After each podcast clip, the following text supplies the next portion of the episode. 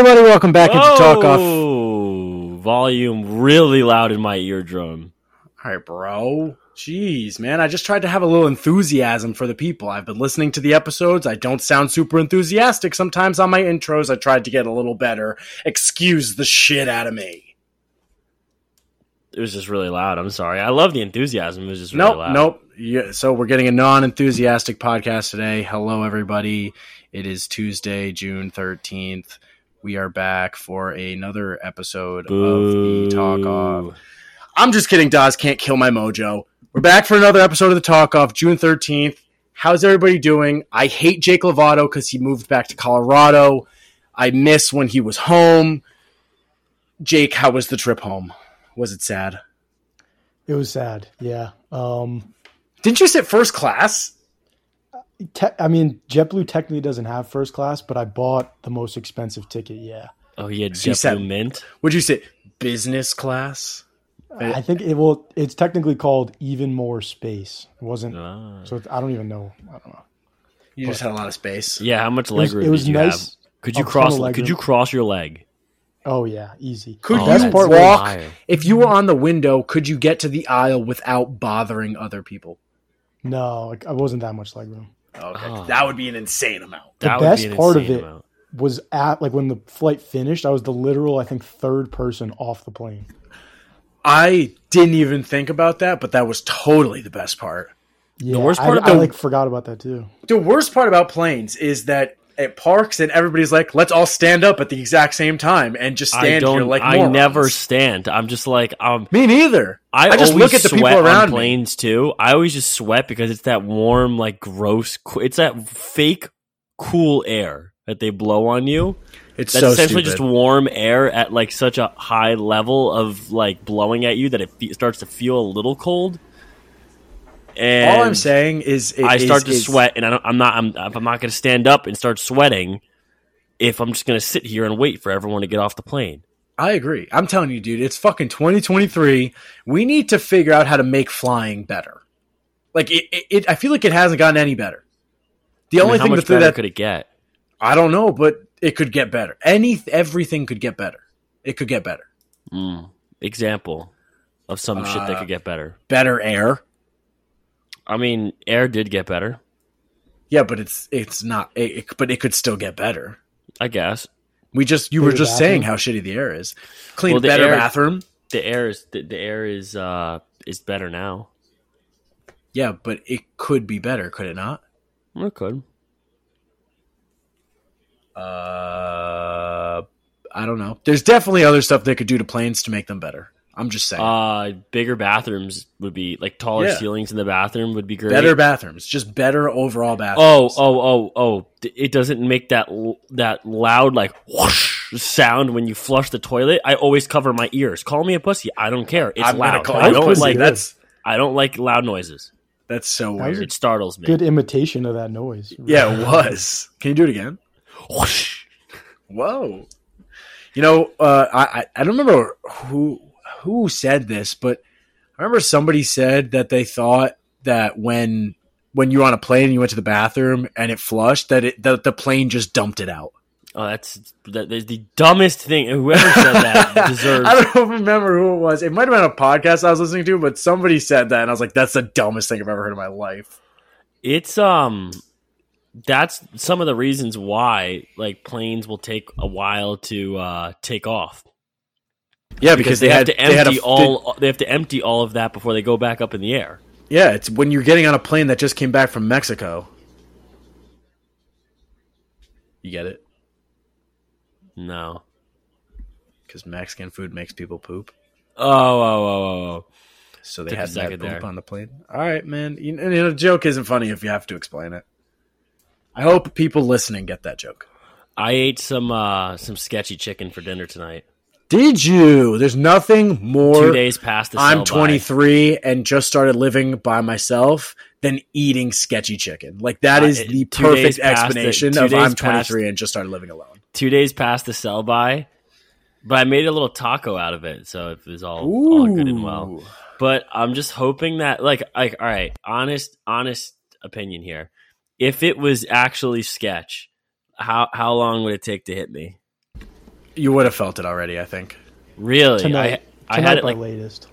I was gonna say I was gonna say so I had it like right around seven, like right after Oh. seven. Then never mind. Then yeah, I was gonna say like nine o'clock. I would start to feel something. I'd say if you're going to bed and you feel like if you're if you're like like chilling, about to go to sleep, and you still feel good, I think you're in the clear. But I have to get my mind off of it because I'm thinking about how like that it was two days past the sell by, and I'll just make myself sick. So it's just like Yeah, you got definitely got to stop thinking about. I mean, dude, all th- we all went to college. We all know the struggle. Sometimes you just either just don't want to go to the grocery store, and there's just like only expired chicken, and it's like a day or two expired, and you're like, "How expired is this really?" And you cook yeah, I the know chicken we're gonna anyway. test the limits. It of- happens.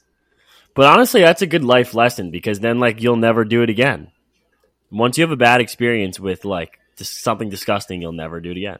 It's very true. It's very true. I guarantee if you get, I know, I don't think you're going to, but I guarantee if you do get sick from this chicken, you'll never do that ever again. Yeah, I don't think I'm gonna get sick from it because it passed the the the the. The, the infamous smell test. Just give it a quick whiff, and it was like, ah, That's and true. it's, there's no smell. So, I have, a, I have a very important question.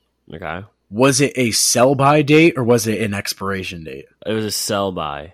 Oh, then you're definitely good. Then you're Definitely so good. good. right? You Dude, know what's something that is? You know what's the I give only like thing that's I give not like three good or four past the days past the sell by. You know what's the only thing in my opinion that I will not consume past the sell by?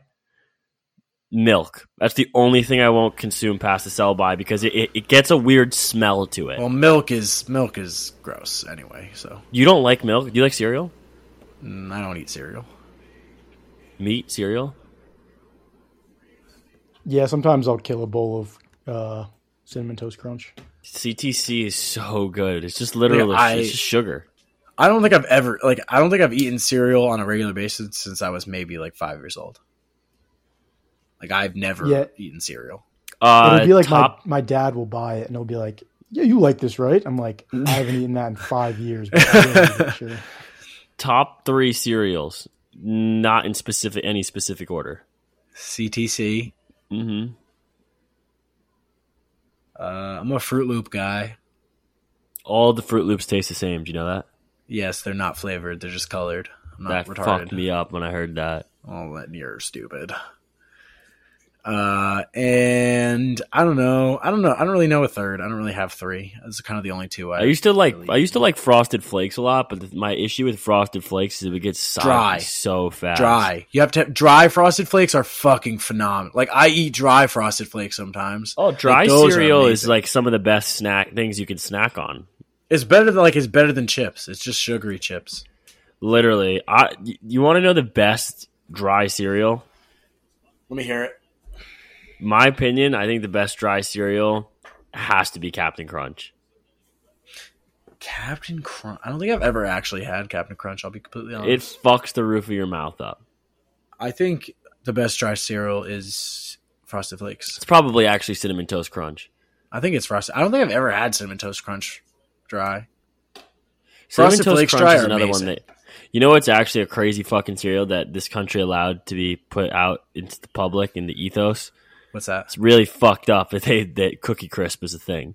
That's just Why? straight up cookies for breakfast. it's just Well, it's a, that's called fucking America, buddy. yeah, I know. You wonder why we have you know. but if you really think about it, all cereal is just sugar for breakfast. Yeah, I've actually started to try to like lean towards like cereal that doesn't have sugar in it, just so I don't feel like a piece of shit eating six bowls of it in the morning. Because if I'm gonna have cereal, there one bowl doesn't suffice for me. It's it's at least four to five. That's why I don't eat cereal because there's there's no sus there's no substance there. There's nothing. It's just like fucking sugary bread. It's like gross. I made myself a uh, a nice egg sandwich today on a bagel. Ooh. Oh, but I didn't have cheese, so it was missing that that last. Oh. Plain egg, I hate plain eggs. Like I can only eat Oh, eggs I with love cheese or eggs. sauce or something. I can't eat just like egg. egg I had listen to this. So, but I mean, it wasn't that bad. I did ketchup on a bagel. So I did ketchup, bacon, egg, Not a ketchup like, guy. and oh, I put um, I put some uh, what's it called? I got uh, hash browns. I put that Ooh, on it too. yeah, so smart like man. it's like the the ketchup substituted the cheese. I thought you just had egg on top of bagel. No. That would like that's gross to me. I I like like people like going and like get scrambled eggs. Like I can't do that. Like I, I can do that. I, I think I can it's do that just all the time. disgusting. Like, Seven so days a week, twice on Sunday. I can, I can eat scrambled eggs right now. I could only eat eggs if they're drowned in either sauce, meat, like a lot, a lot of bread. Or Drowned in no, meat? not you, Jake. You know what is uh this is probably a hot take, but I um when I was younger and I used to get like you know when you go to IHOP and you get the um what do they call it? The uh it's like I think they call it the sampler where you get Okay. every fucking thing on the menu essentially like you two pancakes, get every two breakfast eggs. food. Yeah, yeah. Um, and I'd throw. So you dump the syrup, like like everyone. Obviously, you eat the fucking pancakes first because they're hot. They come out, and you dump a shit ton of syrup on it because you're a fat slob, and then the syrup just gets all over the other food. Eggs and syrup are not that bad of a combo. Like if you've had eggs just like or syrup drift over to the eggs, you know what I'm talking about. It's not something that you look No, after. You don't I- seek I after it. But Very when it much happens, it kind of happens, dude. and you and you don't mind it. If you go to to like an IHOP, right, or, or or any diner, and you get just pancakes, right, and you get like a side of like bacon or a side of sausage, and you're not dipping in that maple syrup, you have issues. You have issues because breakfast meats with a hint of maple syrup is the closest thing probably to crack cocaine. There are some pretty good, like weird combinations that you can make. Zach and I honestly discovered the most ingenious um, combination, or not combination, but this this is completely going differently from what I was saying. But we discovered that a very simple discovered? snack last night is just put chips in the microwave. Dude, tortilla chips warmed up are significantly better than tortilla chips cold. Out of the or bag. room temp. The room temp, dude you have to try it it's so good i also ate enough food to to feed a, a small village of people last night A small zoo. a small zoo but um yeah just uh, you, you gotta You got to warm up your tortilla chips. Yeah, you gotta warm up tortilla chips You got to. You got to. All right, should we get into a little baseball? yeah I, I feel like we should. You know, no, no, let's get into a little baseball talk. So, you know, this weekend was a it was a great great weekend in the MLB, like it has been for many weekends of the past. Obviously, not if you're a New York Mets fan and your name is Chris Rodazzo because your team is just god fucking awful. But I don't want to start with the Mets. I want to get you a little warmed up before we get to the Mets talk because I want to hear your real opinions. I want to start in uh in a small town. I don't know if it's a small town of Cincinnati, Ohio, okay it's and the city. start of the start. Oh, it's a city. Sorry. Uh, it's it sounds better if you say small town though. okay And the start of the Elly De La Cruz era. He is just th- like like I can't even like put it into words. He is like he I have in my notes literally Elly is superhuman and I don't know if I can put it in any other way than that. He is superhuman. How far he can hit the ball, how hard he can hit the ball, how fast he can run at what 6'4 210 and he is putting up the fastest sprint speed first to third in the season already. Like the fact that this guy came up and like had so much hype around him. Obviously, there's a lot of guys out there looking for him to be very good. There's probably guys out there looking for the downfall. There's probably a lot of writers out there that like are hoping he stinks so they have something to write about. But he comes out first game hit. Was it the first game that he hit the home run? I think no so. second Second game, second game. Second game hits a home run off Noah Syndergaard. Pimps one 460 right center field. That was incredible.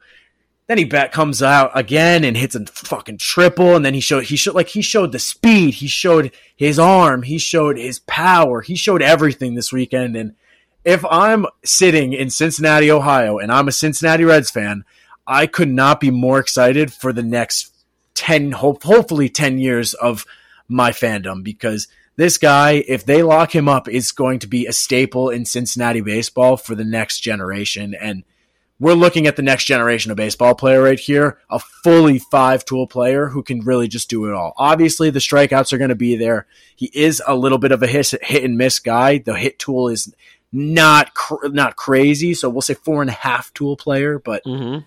this guy is is, is superhuman. What he's able to do, how fast he's able to do it with the body that he has is just it, it's absolutely incredible. Yeah, he is. Uh, he he- is uh the, the the definition of a five tool player. Uh, to be honest with you, I did not watch his first game. Uh, but I did watch. Uh, I tuned in right after the uh the cock shot that he hit against Noah Syndergaard It's a in moon shot. game. It was a moon shot. It actually was hit so high up in the air. I don't know if you heard this that it was picked up on a local airport's radar. You're not. I'm- You're, you're kidding, right? No, I swear to God, Google that. I didn't even see that. Google that. Google that and tell me I'm. I'm. And uh, tell me I'm not lying. I mean, he's 6'5", 200 pounds. He can run. He can hit. He can field. He's literally a five tool player. So so far, twenty two at bats, three sixty four average, one homer, four RBIs, eleven hundred OPS.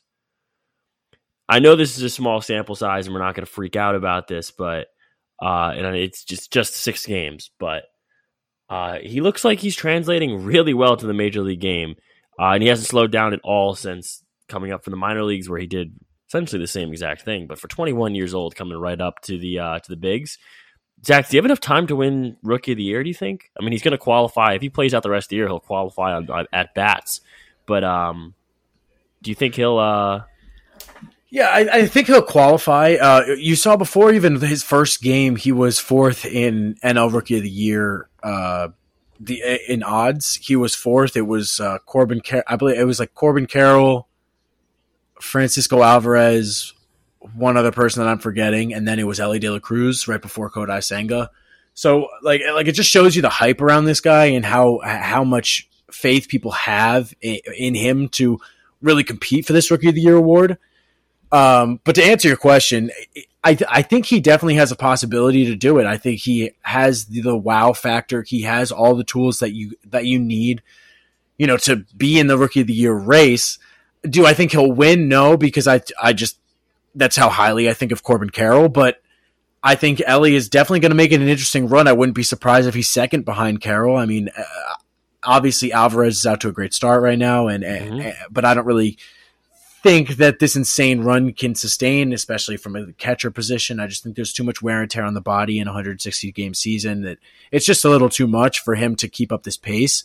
So I, I think Elly could definitely sneak in that second spot in Rookie of the Year in the NL. Do I think he'll steal it from Corbin? I, I really don't think it's possible for anyone to steal it from Corbin at this point. I think he's just too good overall. He's shown that he's too good in the field, at the plate, on the bases, altogether. So, but I think Elly can definitely make this an interesting race, and he can he can he'll definitely get some votes come Rookie of the Year voting. I, I, think that's a that's a definite. He'll definitely have the at bats to do it, and he'll most likely get a good amount of votes. Yeah, he'll he'll um he'll definitely make a run at it. I definitely I'm gonna check what his li- his line currently is because the NL Rookie of the Year is gonna be uh it's gonna be a tight race. I don't who would who would win in the AL right now. I mean, I know Yoshida is was probably the favorite, right? Yoshida I know, and Gunnar and- Henderson. Gunnar Henderson was the favorite, but uh, he's no shot. so Gunnar was the favorite in the offseason, and that's what everybody was looking to looking towards before the season. Obviously, he was out to a really slow start. He's picked it up since in in the past couple weeks. He's really picked it up. He's starting to use his power a little bit more and spread the ball across the whole field. But right now, it's it's kind of a two man race between Yoshida and Josh Jung uh, from the Texas Rangers. Obviously, they've been playing such great ball that it's hard not to give it to him because he's been a huge part of that. But I, I personally think it's Masataka Yoshida's award to lose in the AL because when you look at a guy who's already played professional baseball for seven, eight years, he's been there. He knows how to sustain his average above, uh, like across a 160 season. he's played that many games in the NPB before. I believe they play a 154 game season over there. So he knows how to sustain it for a whole season. He's already been there. And, and the guy, if you watch him hit, is obviously going to be a 300 hitter for the entire year. So I think, really think it's his award to lose in the AL, but we could see, you know, some things happen. Yeah. He's, uh, I'm, I'm, I'm looking at the lines right now. So g- give me one. For some reason, they always throw the player awards at the back. I never understood that. I see it. I'm, I'm looking at him. Yoshida is the it right favorite in the AL. So, yep. And then in the NL, it's it's Corbin Carroll minus 300 and De La Cruz, six games, Zach. Six games plus 700. That is crazy. It, it's nuts. It- it- he he is so before the season, not before the season, before he his played his first game, he was fourth, already fourth. Everybody was saying he's already better than he's already got better odds than Bobby Miller and Eury Perez, James Outman, Kodai Senga, Brett Baty. He's already got better odds than all these guys. Then he plays six games, and now he already has better odds than Matt McLain and Francisco Alvarez as well. Like uh, that, that's just a testament to how good this guy can be. Like his ceiling is so so high because of the type of player he is. Because he is that five tool player that can go out there and hit 35 home runs and steal 30. Like we could be looking at our first 40 40 guy in Elly De La Cruz. Like I believe he can hit that many home runs and I can believe he can steal that many bases. Like this is going to be hope, hopefully if everything turns out the right way, this is going to be a generational player. Yeah, this this this could be a generational player, and especially for the Reds, this could be a really interesting player to bring up because the Reds haven't had an exciting player in A long time. a long time. Maybe since Ken Griffey ended his career in Cincinnati. Like, I'm being not trying to be a dick here. I'm being serious. no, you're 100% because uh, what have they had since then really? Like Joey Votto, but like that's not an exciting player Todd that Frazier people won a won the home run derby in Cincinnati. That was pretty cool. like that, that this isn't people that brings people to the ballpark like elly de la cruz has significantly risen the attendance at cincinnati reds games more people want to go see this guy play because it's crazy the things that he's done with i agree with you they basically haven't seen anything in cincinnati, like this since ken griffey Yeah, seriously, this is uh, this is probably the most star power that they've had there in a while. Honestly, probably since Yasiel Puig got traded over there for about three weeks and then called it a career. But it's uh, it's it seems like it's a fun time to be a Reds fan. Like you look around, like you have Hunter Greene locked up. You got De La Cruz coming up now, and he looks like he's legit. Uh, Jonathan India slides in. He's, I mean, they could have a legitimate shot at having two Rookie of the Years in the past four seasons. A hundred percent. And- let me tell you something. If you're sitting out there and you're listening to this podcast and you're a Cincinnati Reds fan, give yourself a fucking pat on the back, a high five, shake your own hand because you have some really fun baseball coming around to you. So, like, you have those insane guys that just give you highlight after highlight, like Hunter Greene and like Elly De La Cruz. And then you have such solid prospects that have come up and shown that they can be great. Matt McLain has been one of the best rookies this year. If it, like, I know he's he's on the red, so not a lot of people are looking at him. But if you look at the, the fucking statistics, this guy has come up and just been incredible, which is why they were so hesitant on bringing Elly up because Matt McLain was playing a great shortstop for them. And then when you look at the rotation and you have Hunter Greene throwing 103 at the at the start of your rotation, and you back that up with Lodolo, who while hurt is going to come back and is going to be great, and Graham Ashcraft, who got to a great start this season and has slowed down since. But these are great young guys that the Cincinnati Reds are going to build around for years to come. And this is a team in the next couple years that we should be looking at for the NL Central crown because obviously that's a that's a division that we talk about a lot. It's really up for grabs. Nobody is cementing themselves as we're going to win the NL Central every fucking year. So I think the Cincinnati Reds could be a really interesting team come, you know, 2025, 2026. Yeah, it's definitely on the table. They're uh, they're another team where it's it's they have a small payroll, but I mean they've they've they've made some trades in the past, so and, and they've been competitive in like the last decade. So people still forget that the the Reds made the wild card. I can remember they're making the wild card. I think it was like 2014, 2015 when they had Johnny Cueto shook on the mound in Pittsburgh. A hundred percent. So And, like uh, they need to start being competitive again, and I don't think it's out of the question that they do that in the next three years. Agreed. And you know, I think this this whole thing around the Reds with having such a young core right now to bring up brings up the question like six games into his career, like do you think the Reds think about locking this guy up already and and say Uh, fuck the arbitration think it's and just the worst idea, and just get a pre-arb deal done, especially in a game in the game of baseball where so recently we've been seeing a lot of pre-arb deals. A lot of guys, a lot of general managers and owners of teams have been locking their young guys up early. Like we saw it this year with Corbin Carroll. We saw it last year with Julio Rodriguez. We've been seeing a lot of young guys getting locked up early pre-arbitration if I'm the Cincinnati Reds, I'm looking to lock Elly up. Like I understand it's six games and so many things can go wrong, but I think if you do it early enough, you can get him at a discount because if he's as good as you think he's going to be, this eventually is going to turn into a $30 million player. If you can get him when he's in the prime of he should be making 30, but you're paying him 20, this is a bargain. So it's kind of risk versus reward here for the Reds, but if I'm the Reds, I'm looking to lock him up soon.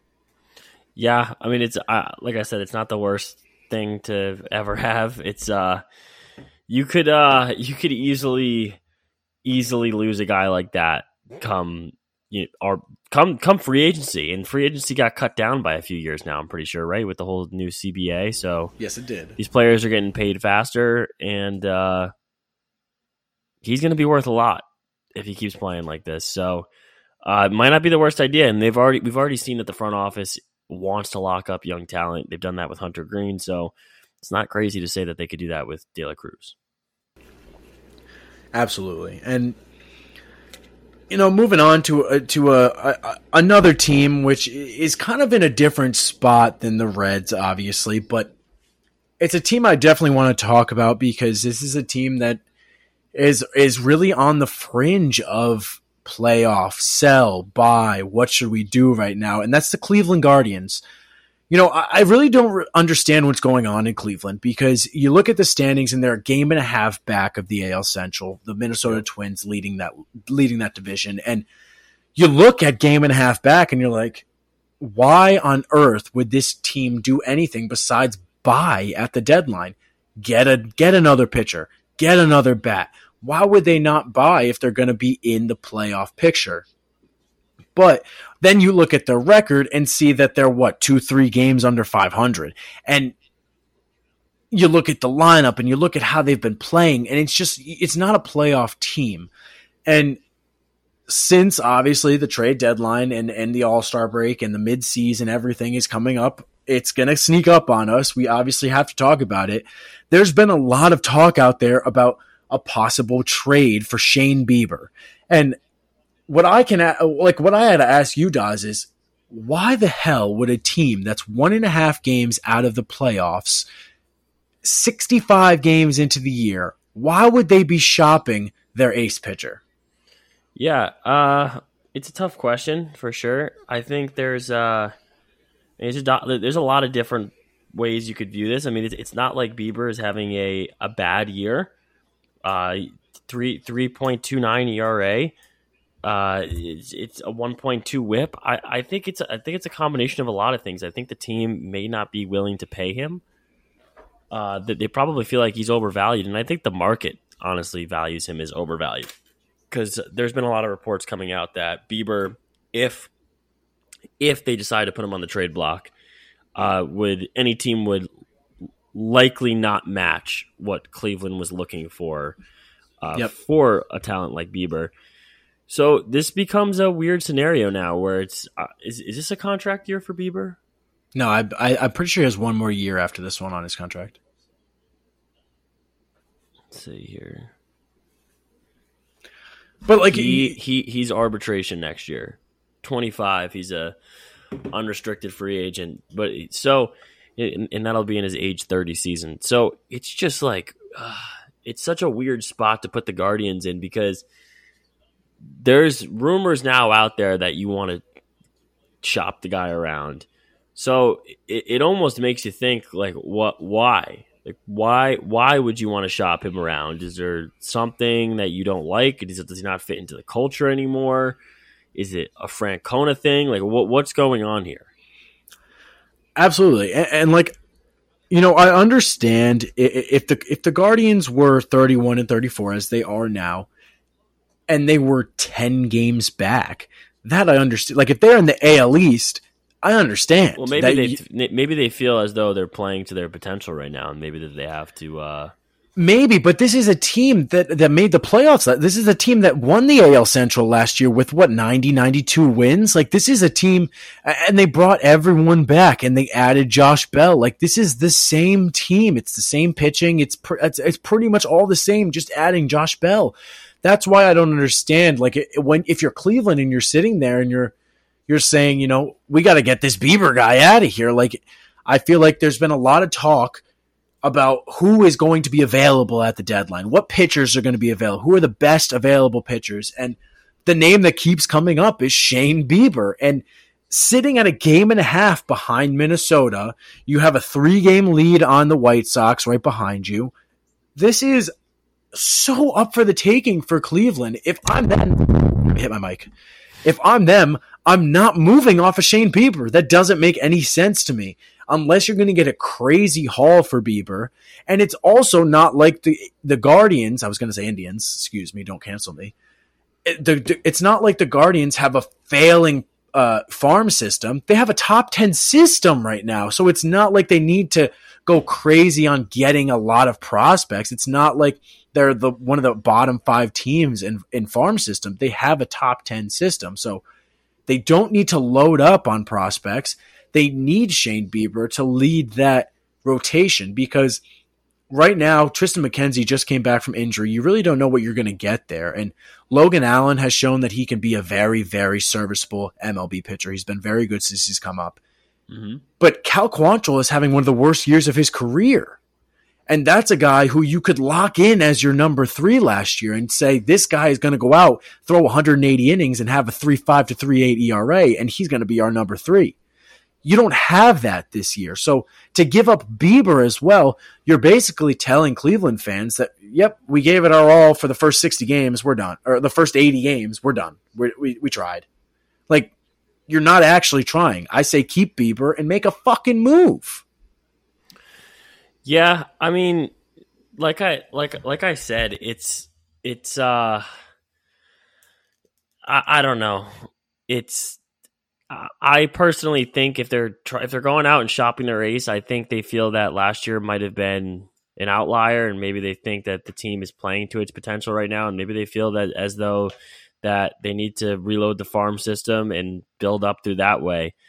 It's just uh, it's actually the smarter time to deal Bieber now than it would be a year from now because uh, teams would, would view him as a rental next year. If this is what the marketplace is valuing him as now, uh, a year from now will not be any better. You got a good point there. Uh, that's a good point. That uh, now is probably when you're gonna, outside of obviously a couple like 2020. This is this is when you're gonna get the best value out of Bieber. You're not gonna get any. He's not gonna get any more valuable as time goes on. So if you don't see this guy in your you know, five to seven year future, then I understand shopping him. But it's just an interesting situation in Cleveland. And, you know, Cleveland's in a weird spot, but uh, I really hope they can pull it out because I just think Minnesota's not good. Yeah, uh, I don't think Minnesota's good either. I think there's a lot of holes in their team. Obviously, we've seen that Correa, he's still playing, but there's something going on with his foot, ankle, whatever the hell it might be. So uh, I, I don't I don't trust all of that, so I'm out on the Twins. Hundred percent. And we talk about Cleveland as a team that that needs to buy at the deadline, and another team that's probably going to need to buy at the deadline is is the New York Yankees. And right now, the Yankees are are in such a weird spot without Aaron Judge because, and and you know, Aaron Judge has been hurt for about a week now, and I, I don't really think we've talked about it yet, and it's just it's we we just keep coming back to the same thing that me and you and all of us and like every person who knows about baseball has been saying you take Aaron Judge out of this fucking lineup and there's nothing there and it's a fact Aaron Judge has been hurt for a week and obviously he was hurt at the beginning of the year as well and the team was still performing to a, an okay standard. Yeah, To But- agree. this team cannot survive 160 games without Aaron Judge.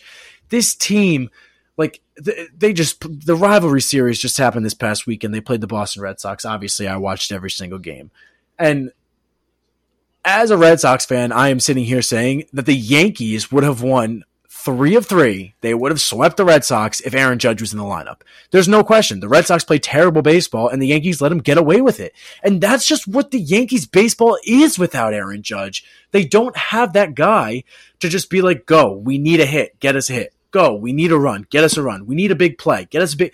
Like, that's what Aaron Judge does. That's what he does for the Yankees. And they feed off of his energy. And when he's playing, the team just plays better around him. Anthony Rizzo is in the worst stretch of his career. The wor- he, I think he's 0 for his last 28. Like, that is horrible. That's pretty bad. This team needs Aaron Judge. And from what I've seen, they're not going to get him back as quickly as they think. This toe thing is actually slightly more serious than people think. It's not just a stub toe. He slammed his fucking foot into the cement in LA trying to catch that ball at the fence. Great catch. Absolutely.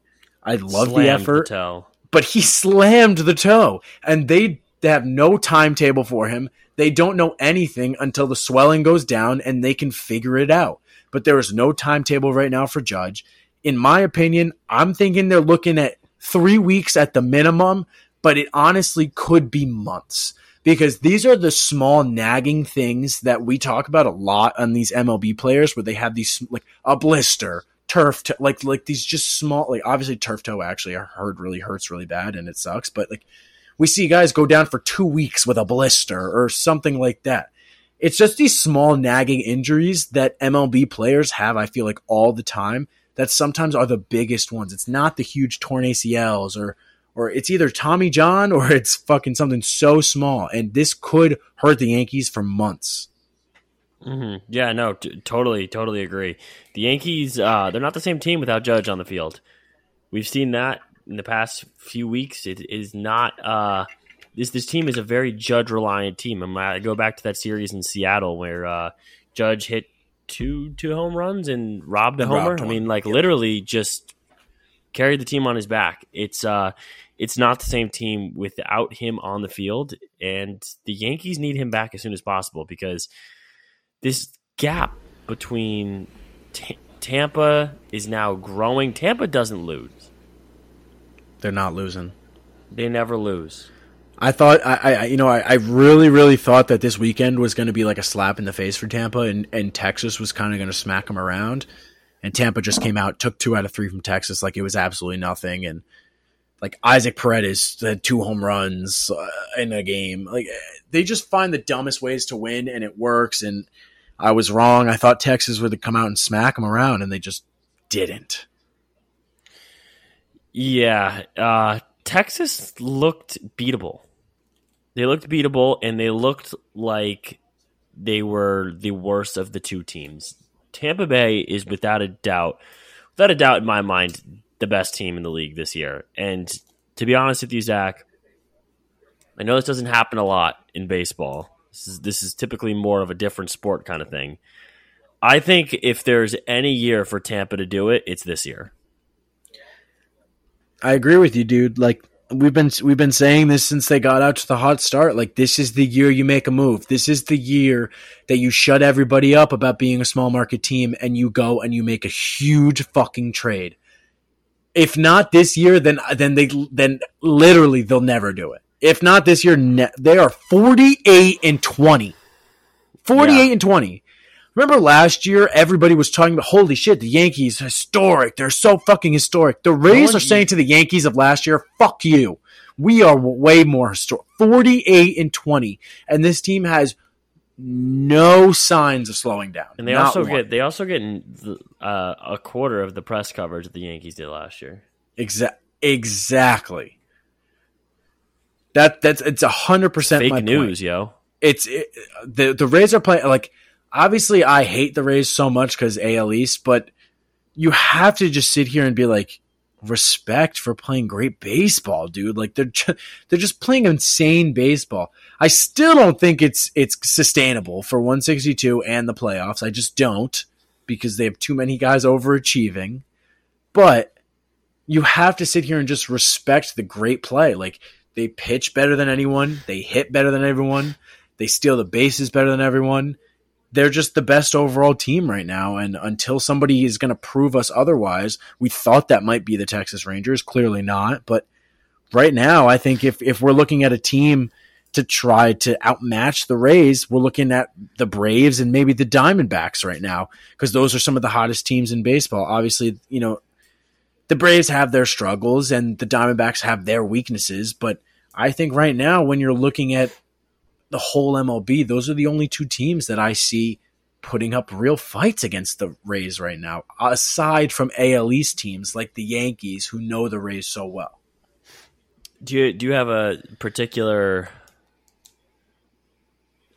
I, know I know we talked about this last time, but do, do you think it could be possible Shane Bieber maybe Tampa Bay? I think it's definitely possible. Uh, I, I think if I'm the Rays, I'm, I'm I'm looking for a bigger splash, especially because of that's a pretty big splash, though. It is, but like, but it, my my thing with the Rays is that because their system is so good that they can go out and they can trade for Juan Soto. Like, like the, they can go out and make such a bigger splash than Bieber, especially because people are valuing Bieber so low right now. Like, I think that's a move that they could make, and that would definitely help them. But I, I want to see the Rays make a make a way bigger move than that. I hear you. Yeah, but I do uh, think I do think that's a move that could definitely help them, and something that they could hundred percent do and not feel even a little bit. Yeah, yeah, I don't think they would. Um, I don't think they'd have to cough up a lot of uh, pieces for Bieber, and they have the they have the assets to go out and do it. Absolutely. So, you know, moving from a team who has a chance like the Rays to don't say it. Don't say a it. Sad, a sad, sad, sad, sad sack of shit of a team in the New York. sad Mets story. It's a sad story. Queens, New York. If you didn't have Luke Voit on your bingo card for 2023 Mets late season additions, uh, I feel sorry for you uh, because I don't know how I didn't see this coming. Dude, they are so bad. It's like, and not having Alonso is killing them.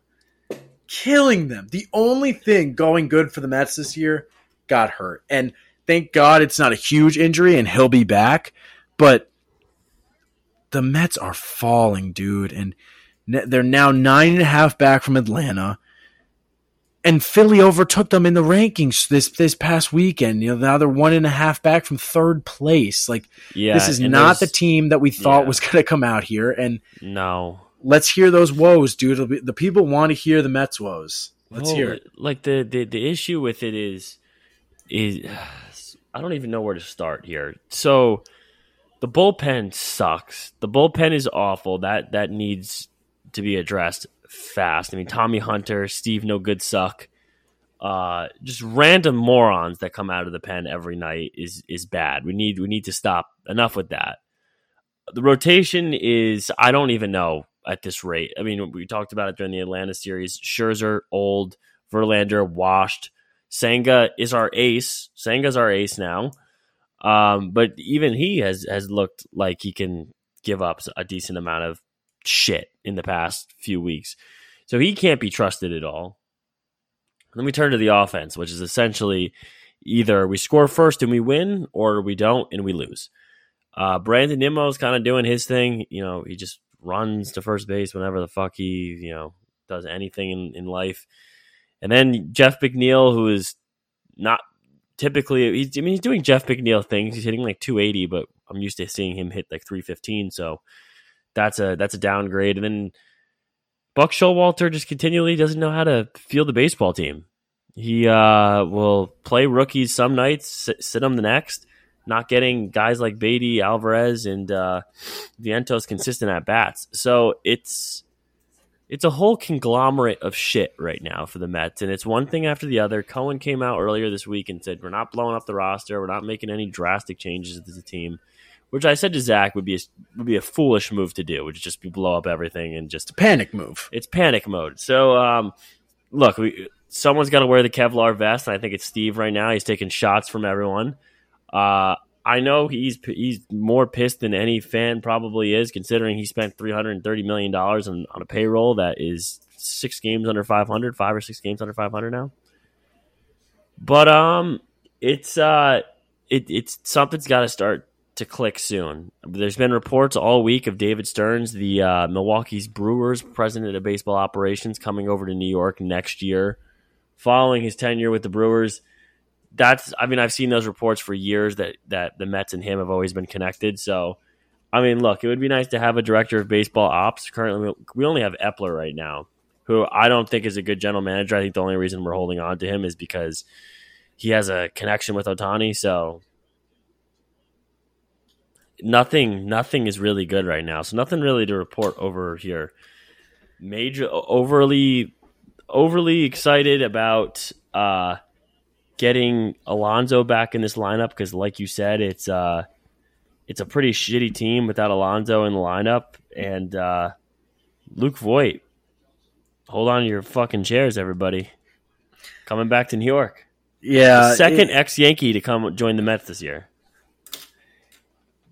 it's it, it's just rough for the Mets right now. It, it really is. You just the Mets just really don't have anyone uh, outside of Alonso performing either to their potential or past their potential. Everyone else is straight dog shit this year, and it's really sad to say because, like we repeat all the fucking time, this was a 101 win team last year, and the lineup has not changed.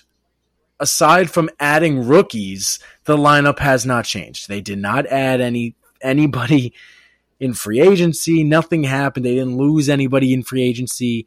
Like this is the exact same lineup that's just not hitting. And when you, when you talk about the lineup, I think it all starts with Francisco Lindor and the year he's had so far, batting 213, 216. That is just not Francisco Lindor. That's not what we're used to. That's not who he is.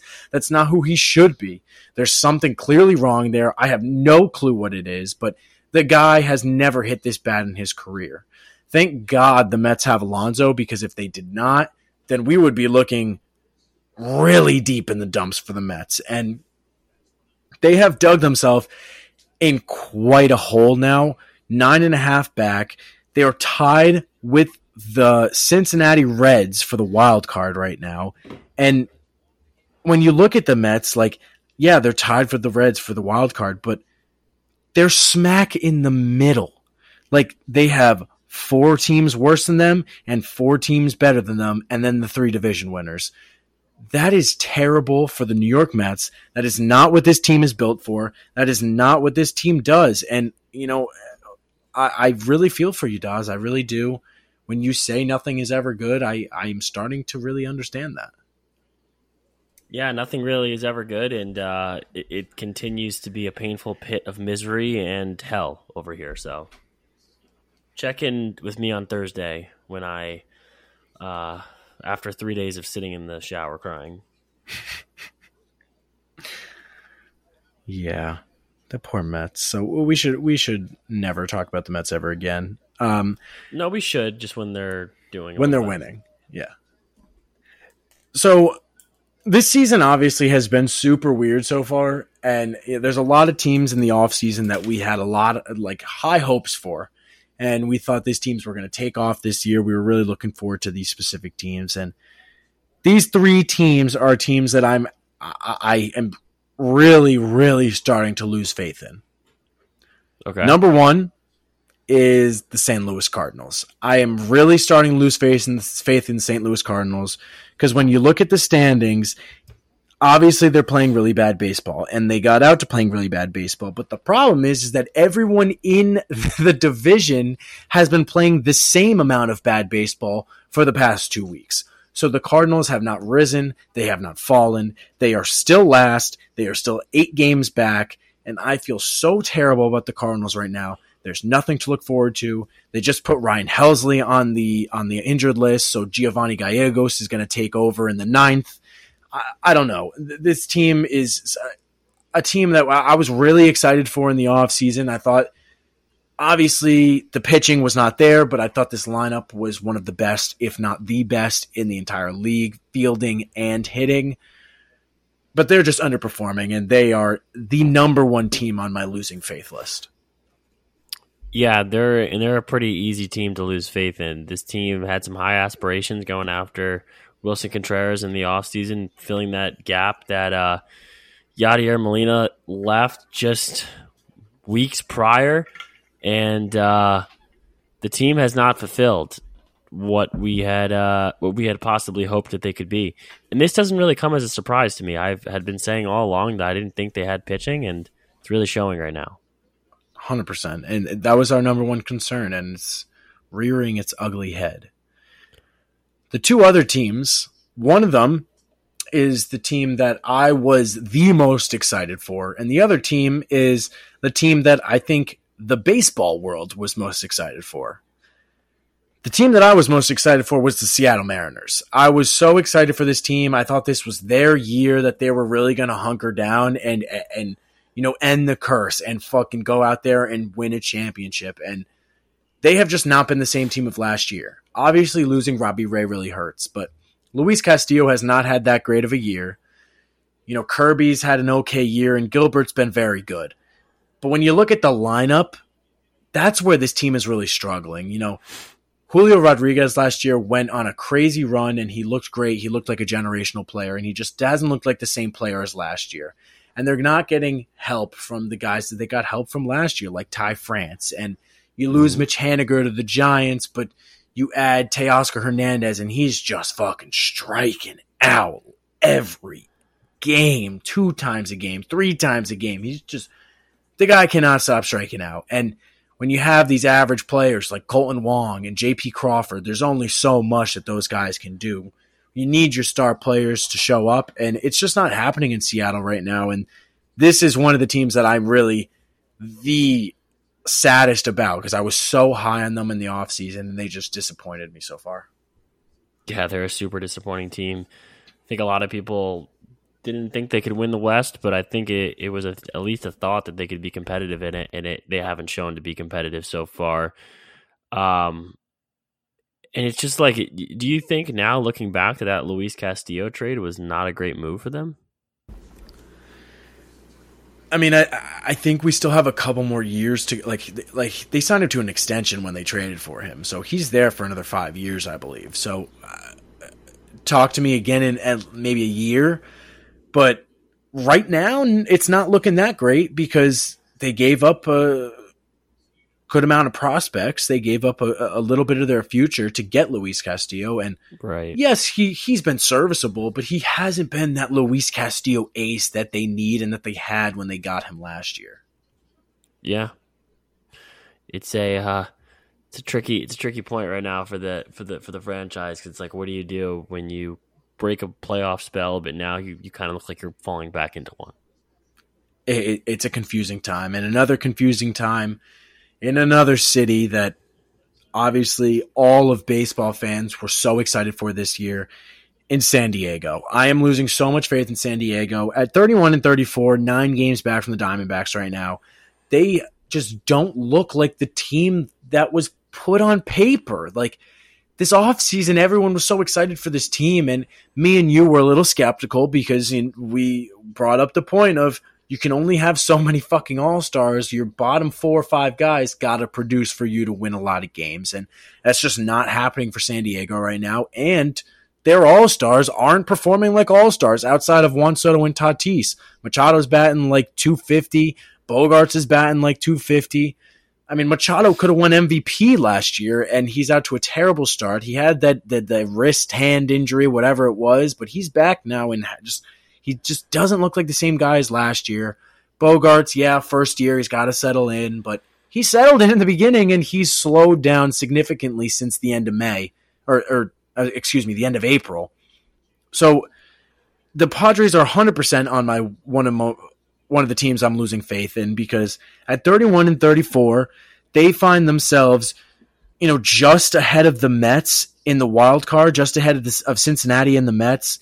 Like they're two back. They're definitely not winning this division because No. Arizona or LA are taking this division, and the wild card's going to be tough to get after. They got to hope some teams start skidding and they start playing way better baseball. But for a team with as much hype as San Diego had, they're not living up to any of it. not living up to the hype at all. And this is a team when we've been talking about this for a long time now has a lot of big decisions to make for their future, their franchise now in the coming months. So, uh, we said it was World Series or bust, and it looks bust as of now in in Slam Diego. Yeah, it, it, it definitely looks like bust right now, and it's sad to see that they spent all this money and they got pretty much nothing out of it. Oh, I mean, they got a wild card game out of it. Congratulations. Uh, That's true. All right, so uh, should we get into some picks, maybe? I'll get into some picks. Okay.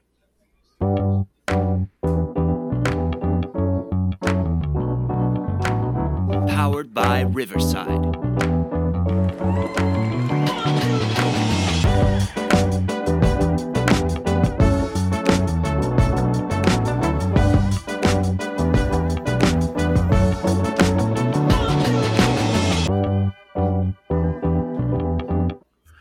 All right, we got picks for Tuesday, June 13th.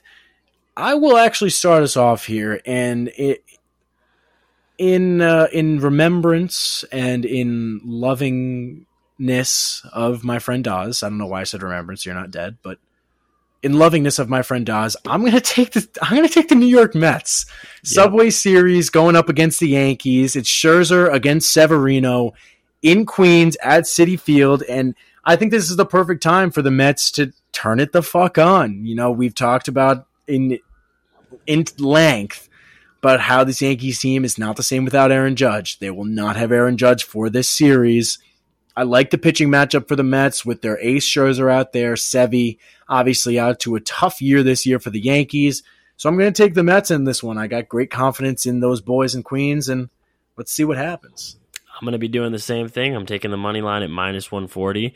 I don't love the value, but I like Scherzer on the mound, and I like them against a struggling t- Yankees team who really can't perform without Judge on the field, and Severino, who has a 5.75 ERA since coming back off the injured list. I'm going with the Mets tomorrow night. Good pick. Uh, I have lost two in a row, so we're gonna stick with what works. Orioles, Blue Jays over eight and a half. Lock Good pick. It in. I, I also You're have a fun, fun stat. Um, last week was the first week, or last episode was the first episode. We were all at fifty percent or above for all for total picks. Wow. I I'm not gonna. I I I do feel like I've turned it on recently. Am I hot? I feel like I'm hot. You've won three in a row, four out of your last five. I'm nice. what, what am I Dawes at right is- now? Dawes is thirty and fifteen. He's won six out of his last seven, nine out of his last eleven. Wow. Are you hot, hot. Jake? Uh, I'm I'm zero and two in my last two, but then I was on a seven game heater. So I People we're aren't hot as a talking enough about how I'm 30 and 15. Yeah, that's actually kind of nuts. Um, Jake, since you have that sheet open, do you mind scrolling over to the Sunday night picks? Because I'm pretty sure me and Dawes are making a comeback. You are, you are. Uh, I'll give you the records and standings now. In last place, still Dawes at three and eight. In second to last place, Zach at four and seven, and in first place, me at five and six. So it's one game between each of us, and Zach, Dawes is only two games back. After that horrid start when he, what was he, 0 and 4, 0 and 5? Couldn't fucking get a pick right. Oh, and s- Yeah. seven. He was only seven. Oh my God, Dawes. Yeah, 0 and 7 was bad. Thank God you turned that around. but I but I'm slowly starting to turn it around. This week is Red Sox. Who did I have in? Did I have the Yankees last night? No, we had the Red Yeah, you- Sox. Oh, we had the Red Sox. Yeah, so you guys won. You guys both won, and then this week we already have picks, and me and Dawes have Yankees, and Zach has Red Sox. Ooh, We can't lose two Sunday night games in a row. You absolutely can, especially when you probably won't have Judge again. Yeah, let's fucking go. Red Sox playing right now. Sorry. Uh, okay, uh, roulette. Numbers. 22. 18. We're gonna go You should- 36. You should really keep your mic uh, unmuted, Jake. I know. I got to get ready for that. So what we got? 22, 18, and 36? All right. Yep. Here we go. We are loading the roulette. Play. We're playing. 22, 18, and 36. Ah, 36. Okay. We'll be spinning in five seconds. Everybody get ready. I'm ready. And we're spinning like fucking crazy. We're spinning, we're spinning, we're spinning. Give me a give me the give me the give me the better view. Give me There the view, give me there the view, give me the view, give me the view, give me the view, give me the view. We're spinning, we're still spinning, we're still spinning, we're still spinning, we're still spinning, we're something, still give me spinning, we're something, give me still something, spinning. give me something, give me something. 29. God damn it. Did you die before you see the Yankees win 29 World Series? Ooh. Yes. No. Yep. I'm telling you. Between We're two the- in a row this year. You know what? You know what? I, I I- I know we're at an hour and we did everything already, but I, I just need to say this. I always wonder, like, who's going to be the dynasty when I'm like 80 years old? Like, are the Uh, Reds going to be like wrapping up like a 20 year playoff run, or is it still going to be like Yankees? I think it's still going to be the Yankees. Yeah. Big market. Yeah, the team players are always going to come to New York. They'll never want to go to Cincinnati. No offense. Yeah, but like by then, you never know. New York Maybe could like be Miami. blown Maybe up. like a big market. Miami's going to be underwater by then, Jake. It's true. It's true. Just a question I had. All right. So uh, thanks everybody for listening to today's episode of the TalkOff. We will see everybody this Friday for another episode. And we hope you have a great week. Enjoy work, even though I know everybody won't because I don't. And we will see you guys on Friday. We love you guys.